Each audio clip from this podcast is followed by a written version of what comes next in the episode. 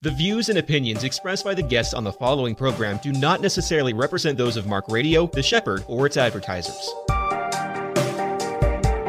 Welcome to the Crossman Conversation, CEO Edition, offering insights, wisdom, and counsel from the most respected CEOs. Here is the host of the Crossman Conversation, CEO Edition, John Crossman. Hello, this is John Crossman, and welcome to the Crossman Conversation, the CEO Edition. We have our regular guest here with us today, Dr. Josh Harris, who is formerly of UCF and NYU and now at Fordham University as a real estate professor. That is right. I'm now the executive director of the Fordham Real Estate Institute. That's very exciting. And in addition to that, a consultant that does all kinds of work and guest lectures and works with large corporations across America. And so when we have you come on, Dr. Harris, we like to ask you about different kinds of questions from the real estate community, the market. So today I wanted to open up with, I want you to talk about best practices and maybe a little bit of worst practices, and not trying to pick on anybody, of real estate companies, right? So, you know, in your world as being a professor, you, and running a real estate center, obviously you deal with lots of corporations recruiting, right? Yep. And so, and then you would hear stories from students, oh, I love my internship, or it was like, oh yeah, you're working on a turn of the century, mill or something. And so you have that perspective, but then you have perspective as a consultant. So just start off with real estate companies today in 2024 that are doing it right. They're doing what? What is it that they're doing that makes you say, gosh, that they're on it? Well, it's a great question. And obviously, we're here. It's the start of 2024. You've been following the news at all of real estate. Interest rates have gone up. There's this whole discussion about values coming down. So we're going to find out who's doing it well or right, probably. And, ask me in 24 months and we might get a whole list of who's still here, who went away. And it, what I think about it is the companies that really perennially are successful, they don't do the same thing every year. They shift. I think one of the things that, the market shift, it's an investment game ultimately. And whether, it doesn't matter whether you're a broker or an owner or developer or whatever. I mean, the business shifts. And I always like to think, the example I always like to use is think about mall developers, right? There was a time, right, where being a mall developer, those suburban malls, those things you may have heard about, and depending on how young you are listening to this, that thing your parents talk about. But that was the coolest place on earth, at least in the United States of America. And building a mall was like the pinnacle of basically being in real estate. Guess what? We don't build malls anymore. Now, some mall developers went away, but others suddenly discovered that, wait a minute, we need to live in apartments or we need to do warehouses, right? And they had to shift. So I think sometimes recognizing that when what you're doing just isn't the market anymore, then you make the shift. And I think the companies that actually are just honest to themselves, say, our core business doesn't exist anymore or is going away.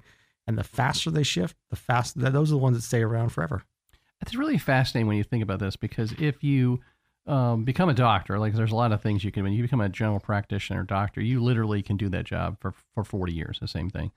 But when you're in real estate, it does change. And the word I use is pivot, and it's the same thing, right. Shift, pivot, the same thing. But when I think about it, for years I worked at leasing shopping centers, and that was a good business for me. Yep. At the same time, I leased them up. I'd lead them at 100% lease, and then they'd sell, and then I'd have to find more shopping centers to lease. So right. It's not like you get in this business and like I'm going to lease shopping centers, and you're literally going to lease the same shopping center for 40 years and retire and get a gold watch. So you really have to have a spirit of shift right. Somewhere always in you. Yeah. And you're trying to talk even deeper about, what the trends are. And so, if you're multifamily, being aware of like maybe adding the skill set of affordable housing or workforce housing or build to rent, right? Like it's trying to be, right. It doesn't mean you completely get off mission, but trying to be sensitive to what's going on around and adding skill sets. Is that correct? Yeah, absolutely. And being smart enough to kind of realize that sometimes things are popular because, a certain set of capital requirements, or there's certain things that come in vogue. And, I think Jeff Bezos of Amazon has I'm going to kind of paraphrase a quote of him that he's fairly well known for. He was asked in an interview, I think this is like almost 10 years ago now, what do you think is going to change about Amazon's business? Like if you look into the future 10 years, one of those like grand visionary style questions. And his response to the interviewer, I think it was like a Forbes magazine, one of those kind of outlets, he says, I don't really know, but I'm going to focus on what will never change or what I don't think will ever change. And he said, my customers always want products as cheap as possible, and they want it delivered as fast as possible. Mm. And he said, I think that's going to be true 30 years from now. They want it cheaper and they want it faster. And if you look at the decision, now what's interesting, we now know, from I think it was like 2013-ish, to where we are now, 2024 or now, they went from 2-day to 1-day shipping, had to build all, and it was a huge real estate thing because I had to get all these warehouses.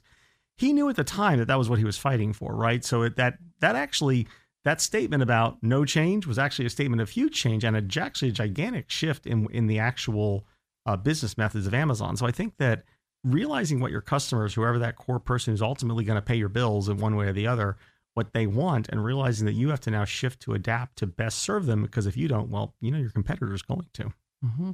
I would add into that. I agree with all that. I would add into that, like, financial performance, right? That's something like, look, people are always going to be investing money. You know, I've told my friends sometimes at the end of the day, what my job is helping really wealthy people, serving them. Right. So part of it is like making sure they're getting the return, asset preservation. There's that part of it. And then I'd also say on that is the customer service, you know, the human component to it. And when I talk to students, I'm always like, you'd be shocked how little you have to do to separate yourself from the pack. And I think the same is true in a lot of service industries. Like a little bit can make a huge difference, right? Yeah. And so I think those are important ones as well. So on the opposite side, you know, if you see like a trend line that you go, oh boy, like when I see blank, it makes me think, I don't know that company's going to be around. Is there anything that jumps out to you? Well, the biggest one, and this is kind of really a discussion you and I were having offline, ethical considerations, right? You know, when you violate ethics and you violate trust, which happens easier. I mean, I think that's one of the things I always. Any of these great stories about massive, with the exception of like a Bernie Madoff, who was probably just pathological, the trail towards an ethical failure is usually not ill intent. It's usually trying to, some ways they feel like we're trying to save it. We're trying to do something good. Once a company sort of goes down that slippery slope, or it becomes an acceptable, in fact, it creates like almost like a, if you don't, you know, cut the corners, you're not going to live up to the expectations of the firm. I think it becomes culturally there. Once you adopt to that, you might have a good run. Right. You can get some wins. But once that starts getting exposed, it's a meltdown. And I think there are companies that, and people candidly, right, that had they been more constrained about taking a short-term loss, they could have made a huge long-term win, but they chose to cut corners, act a little bit unethically in that for that short-term gain or savior net, and it led to their ultimate demise. I was recently watching one of my classic films I like, American Gangster. I don't know if you know that movie with Denzel Washington. I've seen it, been a while. Yeah, it's interesting for a lot of it, and part of it's, you know, based on a true story. One of the things was that this guy was a, you know, super successful gangster, and they didn't even know he existed until he showed up at a fairly big time professional boxing match wearing this big like fur coat, and he stood out, and he had better seats than the mayor or something crazy like that behavior. But, and again, this is a spoiler alert, but the real sub thing about it is there's a dynamic between Josh Brolin's character and Russell Crowe's character. And that Josh Brolin character is a dirty cop, and Russell Crowe is a clean cop. Right. And so at the end, you know, they get the bad guy and they do all the right things. At the end, Josh Brolin's character gets exposed. He's about to be exposed, and he chooses suicide.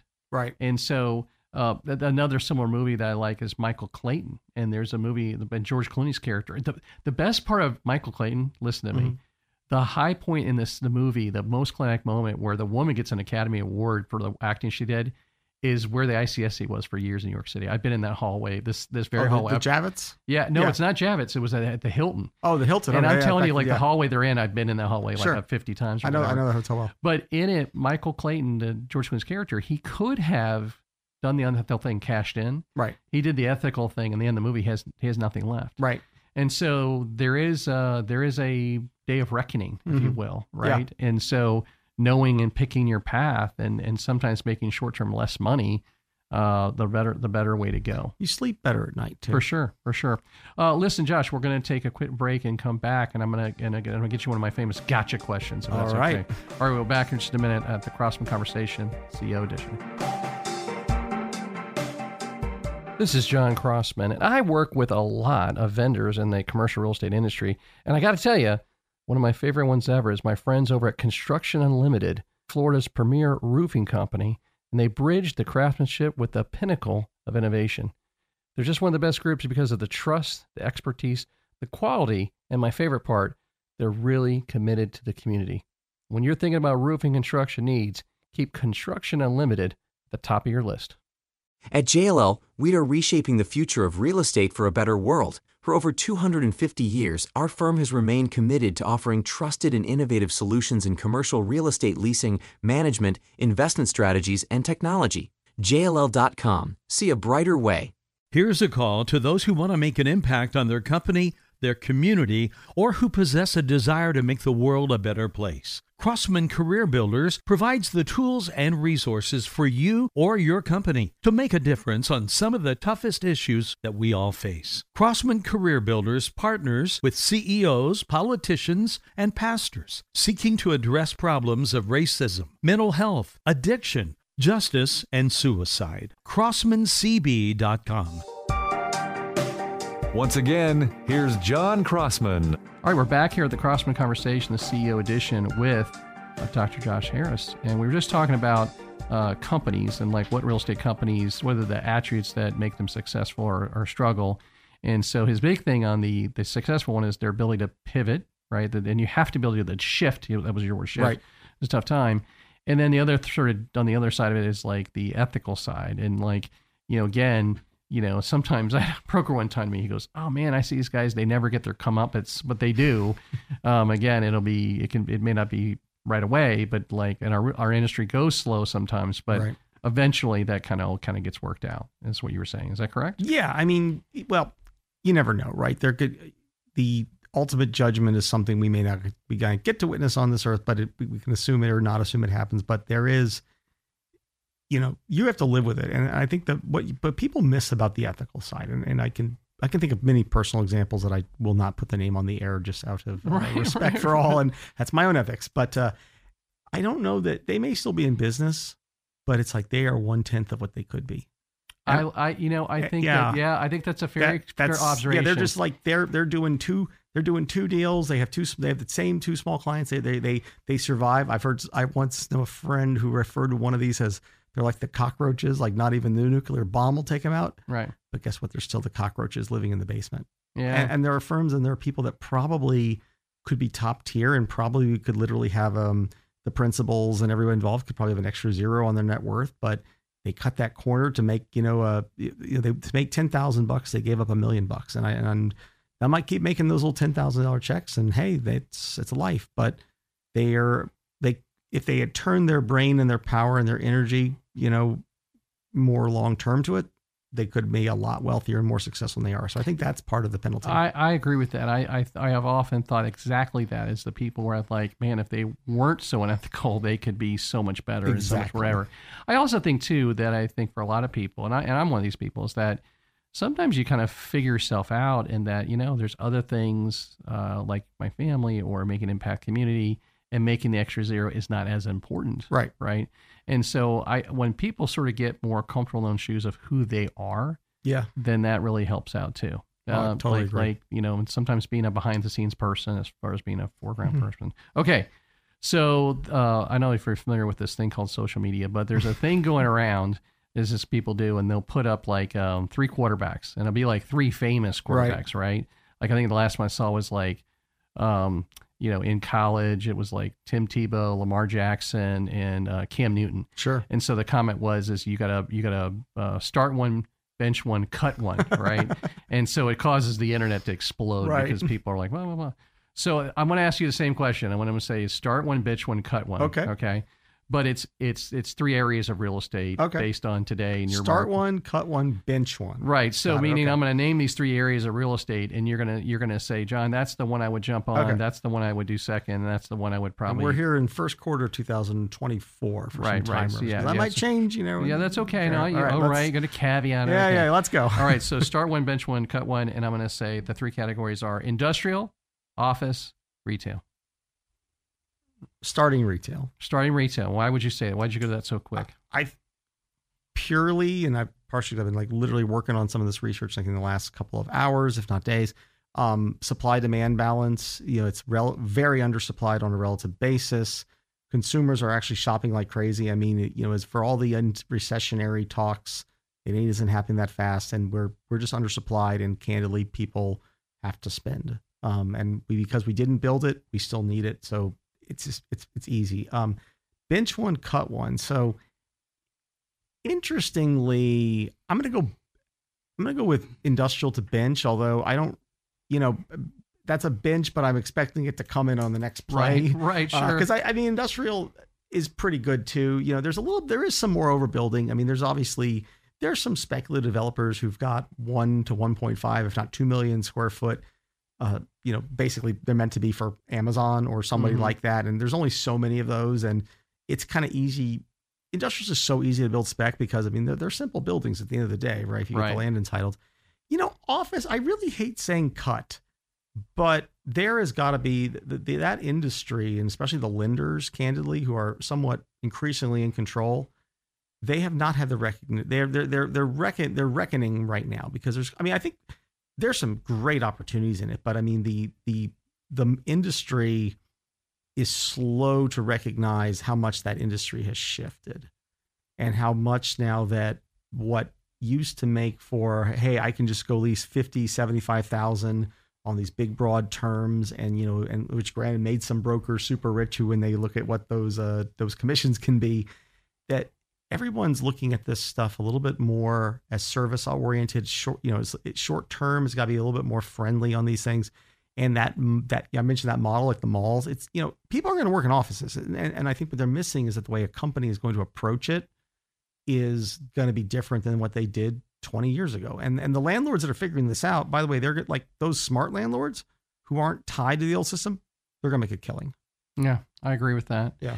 It's interesting. I think that how people are coming back to work and what that looks like is very fascinating. Yeah. Right. And I'm moving my offices, and somebody said to me like recently, like, do you expect all your people to come back and be in the office 5 days a week? And I said, well, I do if they want a private window office. Right. Right. So, I mean, if they don't, and they're going to come in a little bit and they are okay with a cubicle. Right.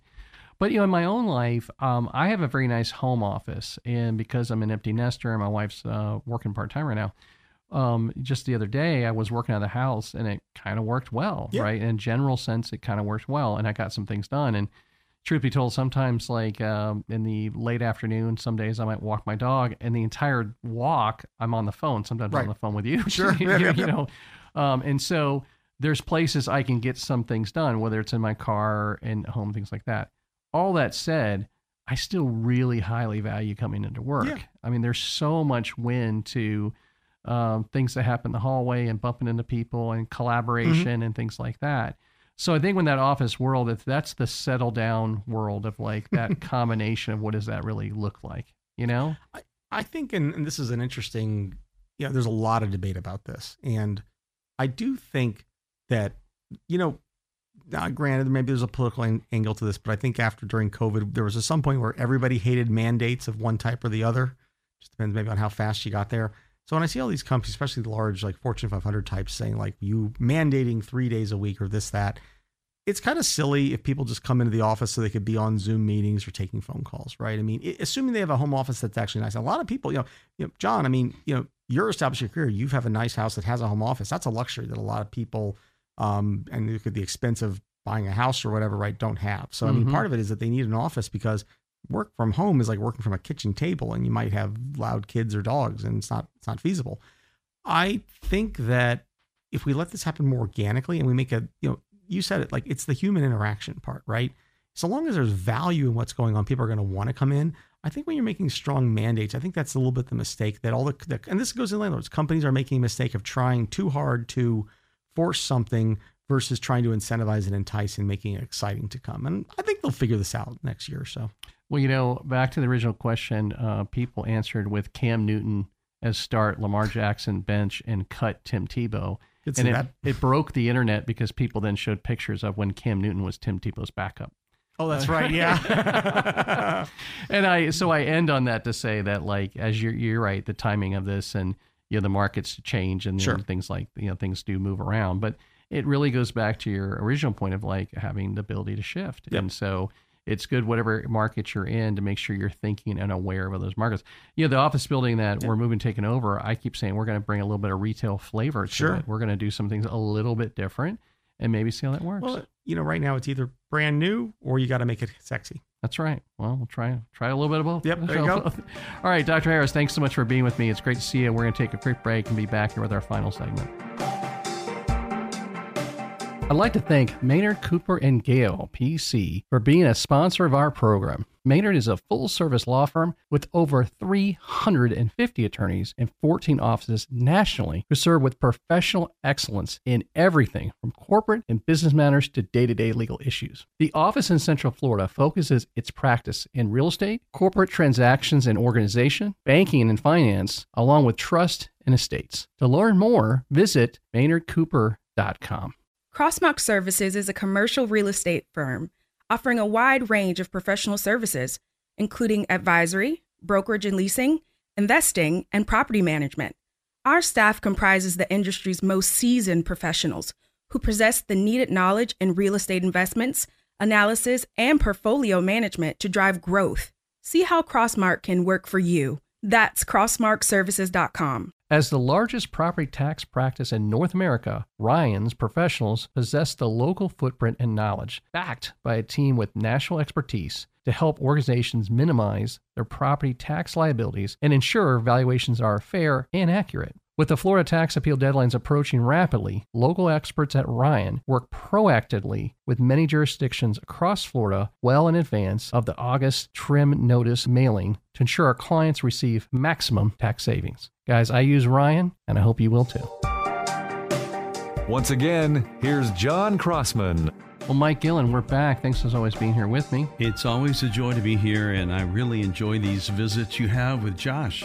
Well, you know, his, career and perspective is unique, right? A lot of us are kind of in our one lane, and that's what we know. When you're talking to somebody who is a college professor, and let me add, and has run real estate centers, that's different, right? Because when you're a professor, you're teaching academically, and that, of course, is a respected, noble thing. When you're doing the real estate center, you're also talking with students, and you're hearing about, I just got this job, or I'm interning here, or, you're dealing with the advisory boards and things like that. So you're hearing from people who are helping influence what needs to be taught, right? So he has that, perspective, which is really helpful. And again, just to hear that from somebody on the outside, It's pretty cool. I'm reading a book right now that it doesn't have anything to do with real estate, but it's talking about a comparison with what a church or a pastor would feel from the standpoint of having a commitment to one theology, but then two, not living that out in the everyday world. So the application of the theology, and that's what you're talking about. It's one thing to know real estate from a principled standpoint or a knowledge standpoint. It's another thing to put that in practice. Well, I agree with that. I look at it this way. It's like I always want to have like a friend that's an ER nurse. Like I have a niece that she's now in the operating room, but she was an ER nurse. And so when you talk to ER nurses and you're like, dude, what's going on? What do you see? What's up with this? What's up with that? Like, when the opioid crisis started ramping up and like all of a sudden you're like, what is that? What's happening? Right. Or knowing somebody, this sounds even worse, but like a mortician, it's like, what's happening? What's really happening? Now, sometimes in society we get locked into a topic that people are scared about, but it's not reality as far as dealing with things that are reality. Right.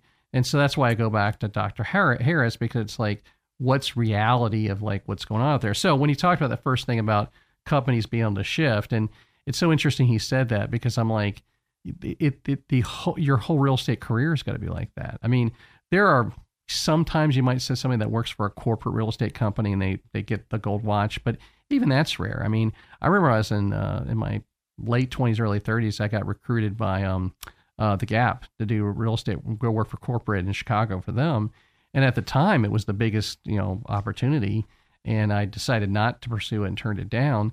But, that's not a big opportunity now. Like the reality, like, would I still be there working? Right. Like, probably not, right? That's exactly right. You made the right call. Right. And so it's one of those things like that's a nature to, what it's all about. And then I think on the other part, when he was talking about the different hot areas, it was nice to hear him saying retail. And that makes sense because, retail's been in last place for like a good solid 6 years or something like that. Because remember, pre-COVID, it was the retail apocalypse, it was this onslaught of this negativity, and then COVID hit, and some people thought retail's dead forever. That's right. And sadly, a lot did die. Yeah, but what it did was it pruned down, right? And so if you're on the other side of that, and your shopping center's 100% leased, well, guess what? Like it's not bulletproof, but it's close to it. That's right. And so we learned through all that. Listen, recently I've done little trips to Mall Millennia and Altamont Mall, and by golly, they were packed, and both Apple stores are lines out the door, right? So, you know, there are people that have pivoted, done the right thing, taken Dr. Harris's advice, and they're still around making it happen. Yeah. You know? Well, probably won't see new malls, but it's good to know that some of the existing malls are still there. Yeah, well, and by the way, the old, quote, bad ones, it's not like likely they're going to get wiped off the map. They're just going to be smaller. Instead of having 1 million square feet of retail, they might have 4,000 square feet of retail, right? So it's just different. Yeah. It's just different, but it's not, you know, completely earth-shattering. Well, Mike, as always, great to see you. Thank you, my friend. Until next time, we're here at the Crossman Conversation, the CEO edition.